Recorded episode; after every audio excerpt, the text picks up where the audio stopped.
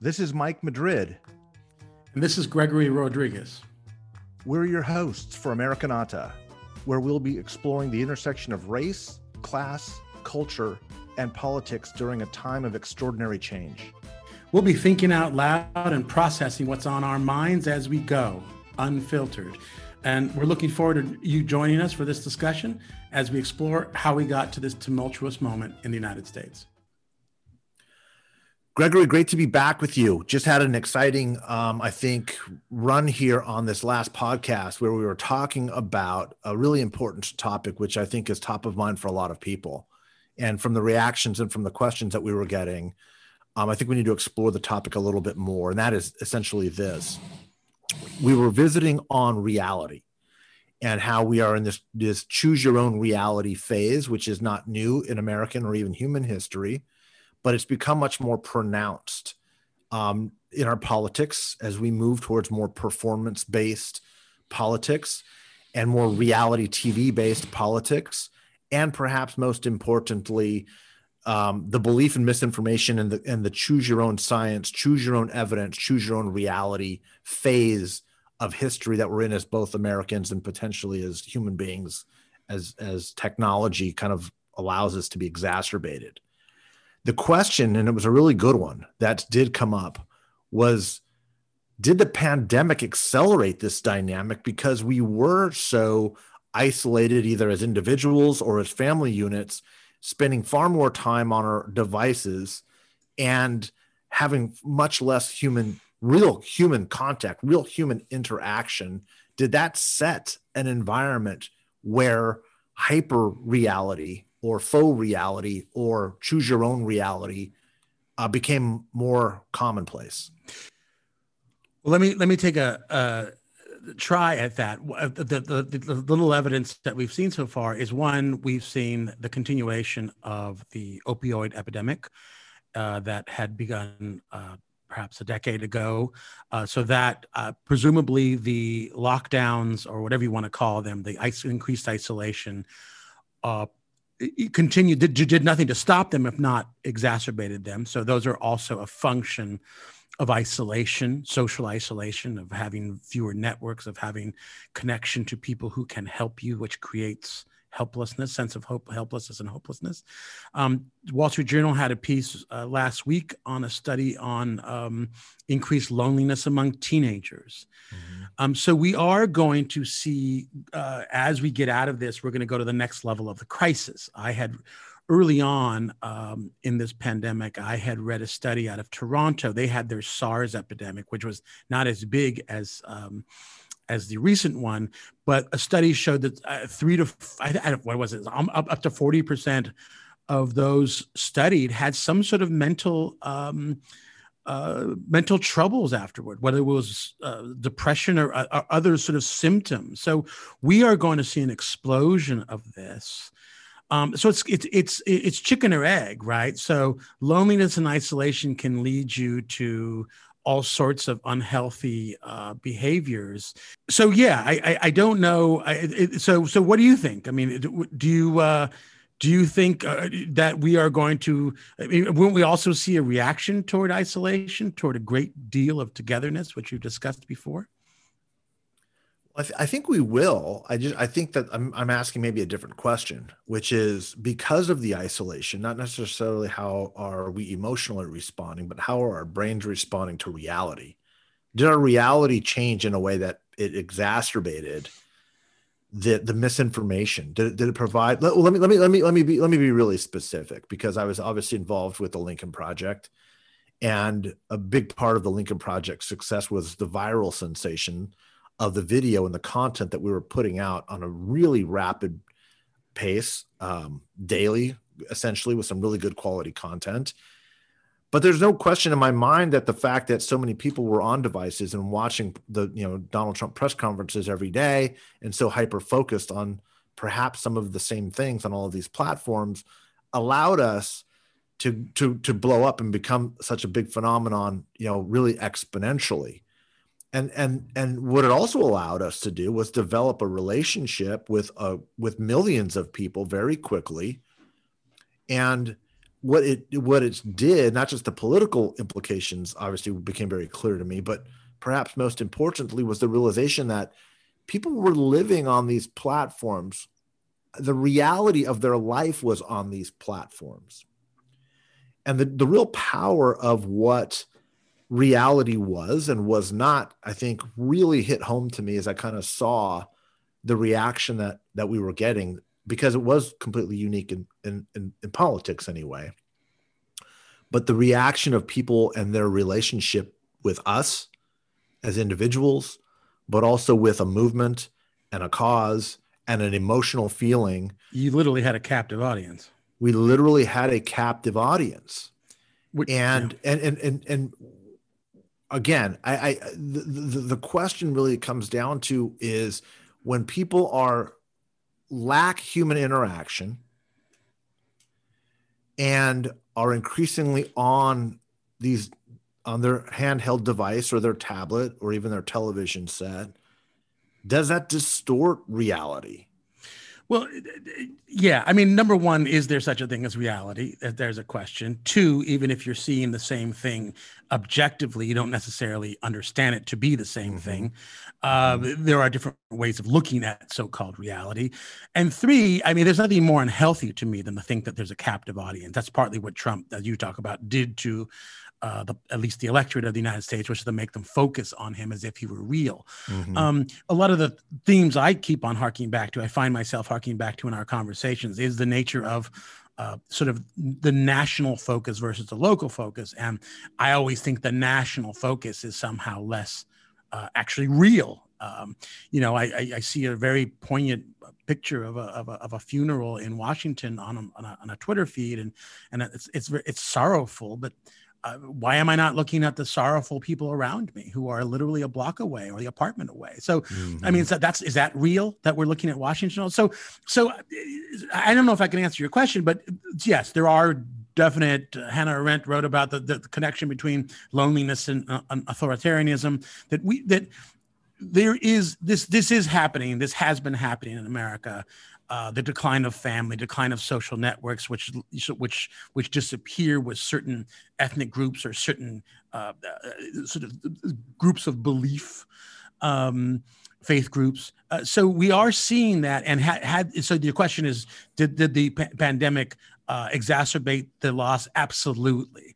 But I also think um, there's another there's, there's another factor that's just as important that Trump was part of, which the Trump and the right, and we've talked about this, the sort of the the the the, the bashing against the authority of the, the the Ivy Leagues or the authority of science or the authority is bashing against a notion of reality, a hmm. perspective on reality, a worldview on reality. So what what we're also seeing is that the the opening of Pandora's box that that that was this is also what America post-war America was the three networks and a liberal consensus um, that was built on uh, U.S. military might and victory in a global war. Mm-hmm. Uh, we have so the the destruction of the the power of the networks and the explosion in the the number of sources and the type of information we can get also is not is is a, is a function of the fact that it's it's less the, the country's less hierarchical that people actually are more free to believe what they want or to find the information they believe they want to believe in right? They want to believe it. So so there's something else going on here. It's it's the absence it's the destruction of hierarchy mm-hmm. also very quintessentially american. So why believe them? That also comes to the anti-expert sensibility. That's not all i know that offends you and to a certain extent it offends me but i think we both have elements between us both and let's not get personal here which actually sympathizes with those who are against the those elite authorities, right? So it's not necessarily a bad thing in the end. It could be horribly destructive, but there is an element of this society that can be renewed from the destruction of the elite authorities, at least in the interim, as, as presumably as long as some new authorities or a new semblance of hierarchy is recreated.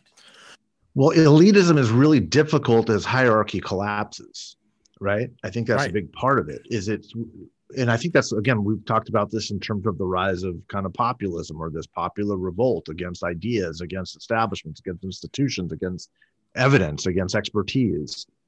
Uh, and and it's and as you pointed out, I think rather um, accurately, um, globalization isn't just flattening the economy, right? We're flattening our sense of ourselves and our, our identity. And that that's that that that that very sense of who we are in this broader society is changing. And elitism um first of all elitism has essentially failed i think society. The hierarchy doesn't really work when we're able to when we look at what is happening to so many people in, in their lives. So how can you blame their anti their anti elitism? Right? precisely. Yeah. Like yeah. there is, as you to your point, there is a there is an under. I can understand what is happening. I get it. I don't necessarily agree with it. Mm-hmm. I don't think it's functional, or at least I haven't seen a positive route or development for it. But man, I get it. I get right. it. I get right. it. Right. And it's why it's a global phenomenon. It's not just an American phenomenon or a Western civilization's phenomenon it's literally the globalization is a flattening and a changing of, of identity and a disassociation of ourselves as human beings from quote unquote reality or well, the from from, the from locale from locale and place and meaning. Yeah. Yeah. And it's not yeah. just glo- global, globalization, it's also the classical liberalism that one must liberates oneself from one's context over time. And the belief in the autonomous individual will destroy tradition, will destroy connection. So it's so it's it's it's global democracy, rather global capitalism and class and, and, and liberalism in its classic sense leads us to that. However, let I, I want to so, so look at um, we, we both acknowledge that if if the elites have failed and it makes sense that anti-elitism is happening, then how is that then leveraged by the powers that be? Okay, you, in my mind, populism isn't necessarily a bad thing. Mm-hmm. Uh, demagoguery is a bad thing. Mm-hmm. So what what and there are two different things. Yes. I mean, populism is sort of uh, sort of a, a, reaching out to the concerns of average people, and demagoguery is is more sort of appealing to the prejudices of, of, of and so so so Trump's demagoguery he was actually more of a demagogue than an actual populist so if somebody mike came along and said we're going to create policies that work for working people in a way that wasn't appealing to the prejudices and the hatreds of the working people.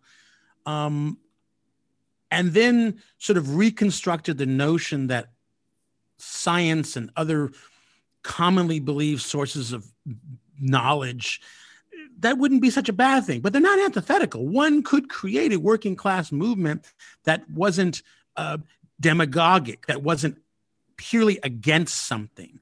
But we haven't we don't see that yet. I mean does, are you are you following me here? That, that I, I am following you. Let me let me recharacterize yeah. and see if I'm getting this right yeah. because I, I think I, I think I agree with you. Yeah. Uh, which I think I agree.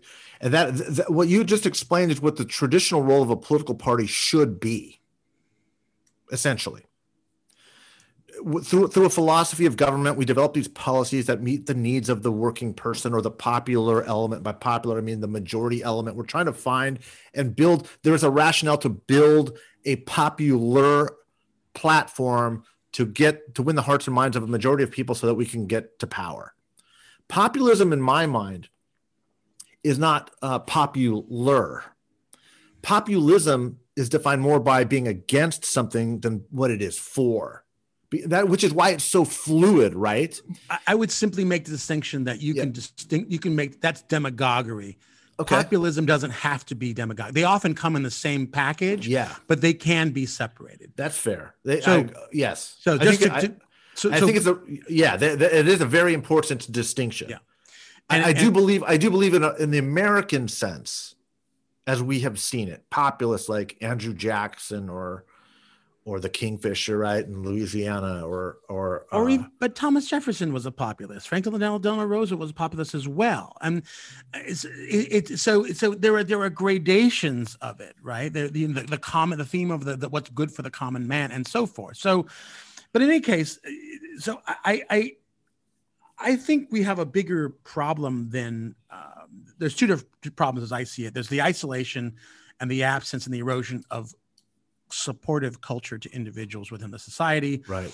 And two, um, there is a failure. Why believe? Okay, I was in line. I was I spent time on the high desert in Southern California, and I was in line in a grocery store for some Gatorade. I wasn't. I was. I had forgotten what low humidity does to one if you're not. Uh, so I was in. I was buying Gatorade at the local uh, store, right?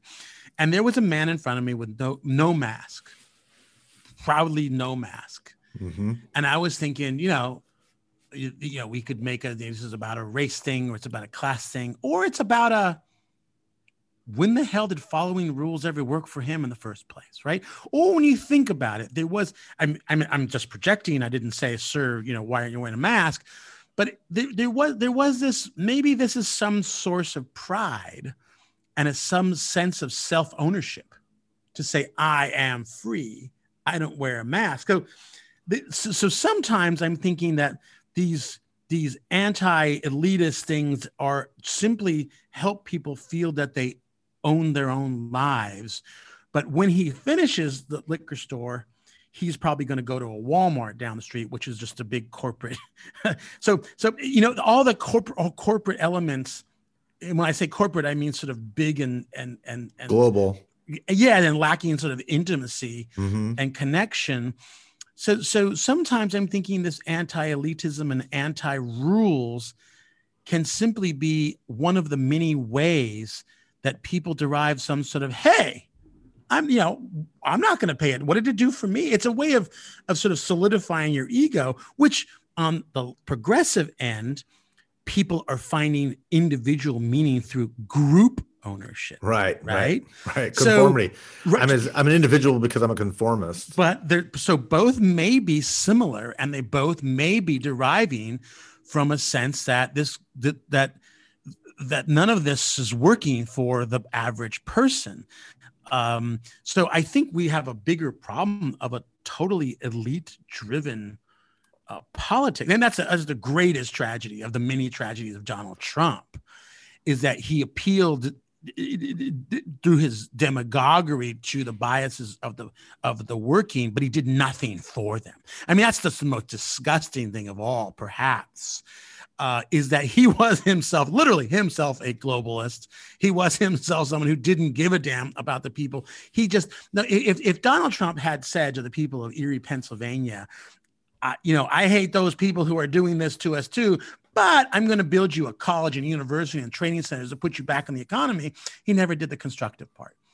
And you know what I mean? It, yeah. It, it, it's and never tried. He didn't even need to try. exactly. So it's all and you said the word performative it's not only it's just it's performative and it's just so there's nothing substantive there's nothing of interest that, that, doesn't serve anybody's interest but the upper classes who rode in, sort of the, the the billionaires who rode in on the backs of working people's prejudices. It's one of the great cons of our lifetime. They should make yeah. a movie about it dude. It's not new I think no. the, the, the level and the crassness and the yes. and the and the, the, the not even trying was you know there wasn't it wasn't even any scripted handlers or you know paid speechwriters that yeah. was trying to come up with the right language to fool people. He was basically just like saying, "You're all a bunch of idiots, and let's go build a wall and let's just hate people, and I'll I'll feed that hate as long as you give me."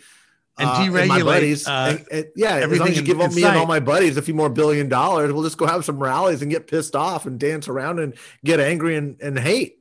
And as long as we can do that, and maybe that's just the end of the line. It's, people are just like, you know, that's it. A lot of people are saying, you know, I was voting with my middle finger. It was, it was more than that. And see, like when I hear you talk about a guy going in without a mask, that guy's looking for a confrontation.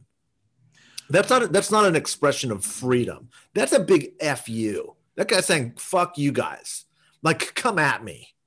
Like, ah. and, that, and that, that's when freedom becomes antisocial and becomes destructive and it's the excesses of freedom because it's not it's not trying to practice something towards a better society it's looking for and I, I, believe so much of what is happening on the right is defined by actual confrontation. Okay, that that's fair enough. Uh, but I, that, but you said something that, that's antithetical to me freedom is not is usually the notion that you can pursue your own happiness as a primary goal in life is not conducive to building the goodwill of a commonwealth yeah. it's just not so our, our national ideologies are, are, are not conducive to cooperation period so it, any emphasis on freedom. I mean, even the obsession of liberation on the left, the obsession of liberating this minority group and that minority usually comes at the expense or, or feeling that that another group must be contained.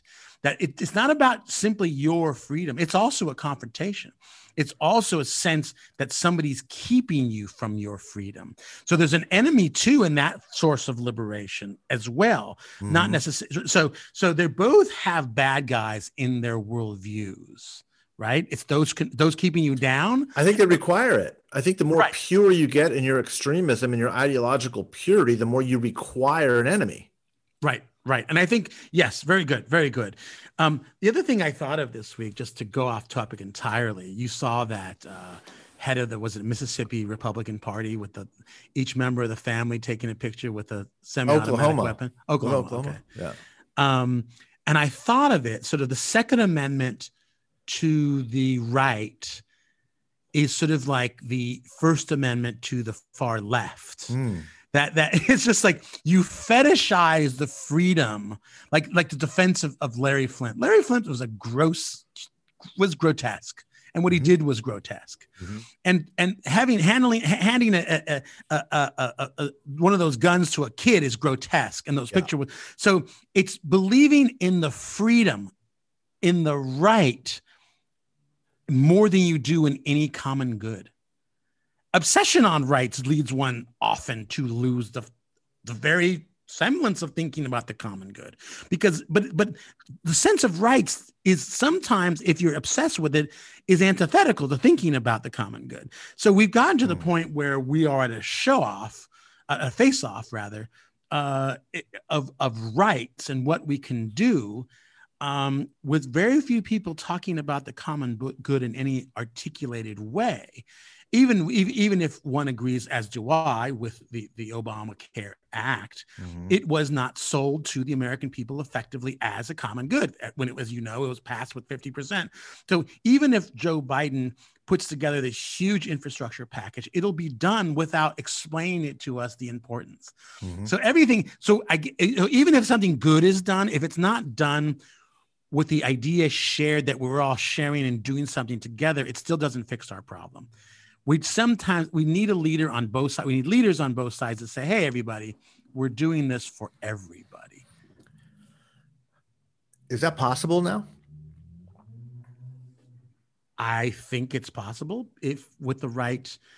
Uh, I emailed you this Financial Times column the other day about the the right. Uh, the I don't know if you looked at it. The, the the the person to deliver the message that if if Barack Obama were introducing this infrastructure package, he would have been slammed by Republicans.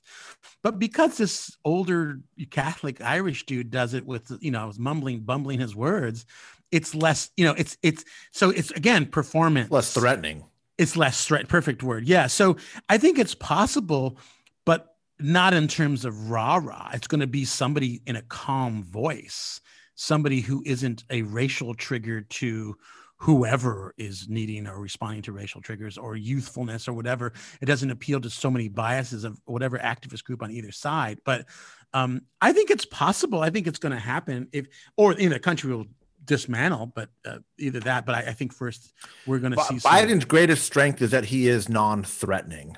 Yeah, Exactly. And I think I think the fact I remember during the campaign, as I would joke incessantly with my team because they the, the the the the nickname one of the nicknames is Donald Trump was struggling to find the right nickname for Joe Biden. He came up with the the Joe Hiden, right? Is what yeah. he called him, Joe Hiden. And I just Pavlovian. I had this response every time I heard Joe Biden's name. I'd say Joe Hiden to my team, and we just kind of make a joke out of it. But that that was a strength. The reason why you didn't hear Trump say that for too much longer is because it really was not it, it, was it was the counterbalance to Donald Trump yeah. and it was what people yeah. wanted. We're so exhausted from the the continual confrontation adversarial relationship and battling. It was like this guy's just not he, he's he he's just he's he's he's so non-threatening. Yeah. And has as an older white guy uh, who's been around forever he's not driving an agenda. No that is he is threatening. he, Right. He is driving an agenda, but in, but not stating it. Right. You can read the agenda in in the pages of the yeah, but the agenda Times. the agenda is like solving the pandemic and building infrastructure. Hey, dude, that was uh, that that could be made in the mouth of Donald Trump. That would have been uh, Yeah. uh, controversial. Yeah, but he wasn't chanting at rallies, build infrastructure. No, no, build, understand, Build a saying- wall, right? Which is also just- infrastructure. I, I'm just saying that it, it, I agree with this Yeah, FT guy yeah, that had yeah. Barack Obama said we're going to spend this much money, there would have been. So it isn't. It isn't the. Well, uh, to, to your to your point, I mean, he also has been talking about a commission to talk about expanding the court, the Supreme. Court. Barack Obama said that. yeah. I mean, it, it would it would be you know violence breaking out. So on a sort of purely anecdotal level, I you know I used to I, I like I, I still like uh, the former uh, mayor of Los Angeles, Republican millionaire Richard Riordan, and I happen to know from different sources that when he inter- interviewed people for jobs, he would actually give them points for being relatively inarticulate. and he once said to a friend of mine who was sitting with him in an interview, if I wanted a smooth talker, I'd hire a maitre d. So he actually saw, and that was part of his success, right? He became mayor of Los Angeles after these riots because he's a bumbling, seemingly inoffensive. He's not, but Oh, I have a the- personal story. Can I tell a personal story Yeah, about this? yeah, yeah, sure. I think it contradicts what you're saying, but let's Okay. let's run with this. I was interviewed to run Richard Riordan's campaign for governor, oh and I flew. Have I told you this story? no, I flew down to his house uh, Mhm. in Westwood, and the the servants allowed you know let me in, and uh, they were going to put me in his personal library. They put me in his library because you know people on the west side of Los Angeles have libraries, and I was waiting for him there.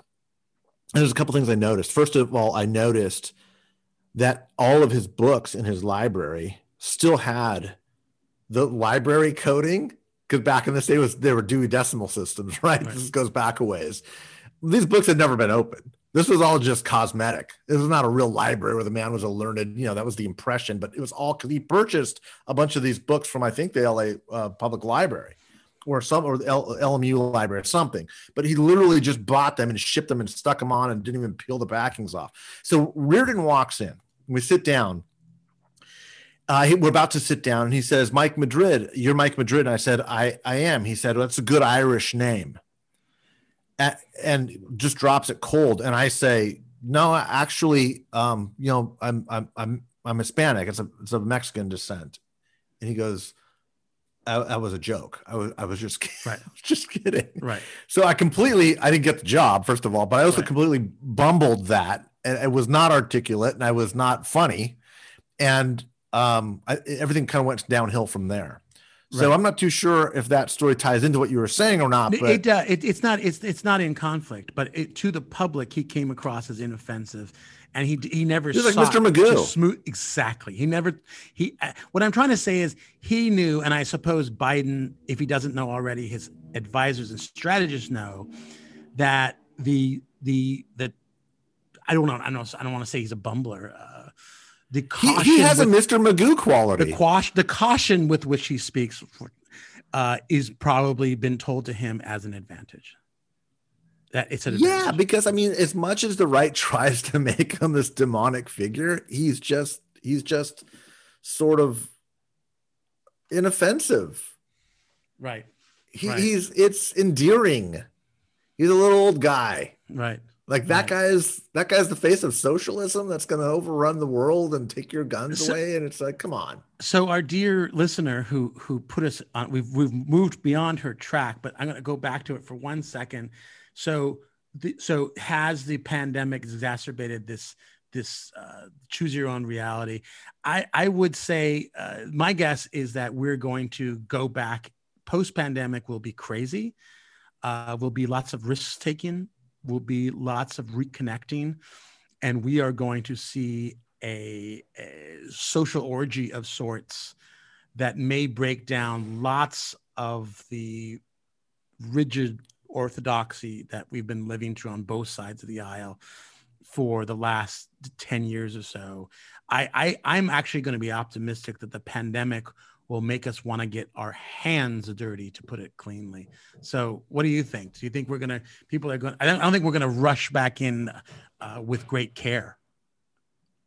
I think that's actually uh, where my mind was going was saying maybe we will have a yearning for actual reality again. That human that human interaction again might make us more present in the moment and and and reality in this sense in actually dealing with people it's hard to think in terms of abstractions. Abstractions create these notions of purity and perfection which lead to extremes and this eh, you know this horrible dialogue with the absence of dialogue. So if you actually know and deal with people and have to survive with people you know that they're flawed. And this absence of any allowable flaws in our political discourse and otherwise is also a function of people not engaging with people in the real world. I think that's really insightful. Well, time will tell. Let's talk again soon, Gregory. All right, buddy. Take care. Right, take care. Thanks again for visiting with Gregory Rodriguez and Mike Madrid on this episode of Americanata. If you've enjoyed the discussion, please help us out, share, review, and give us five stars. We'll talk to you next episode.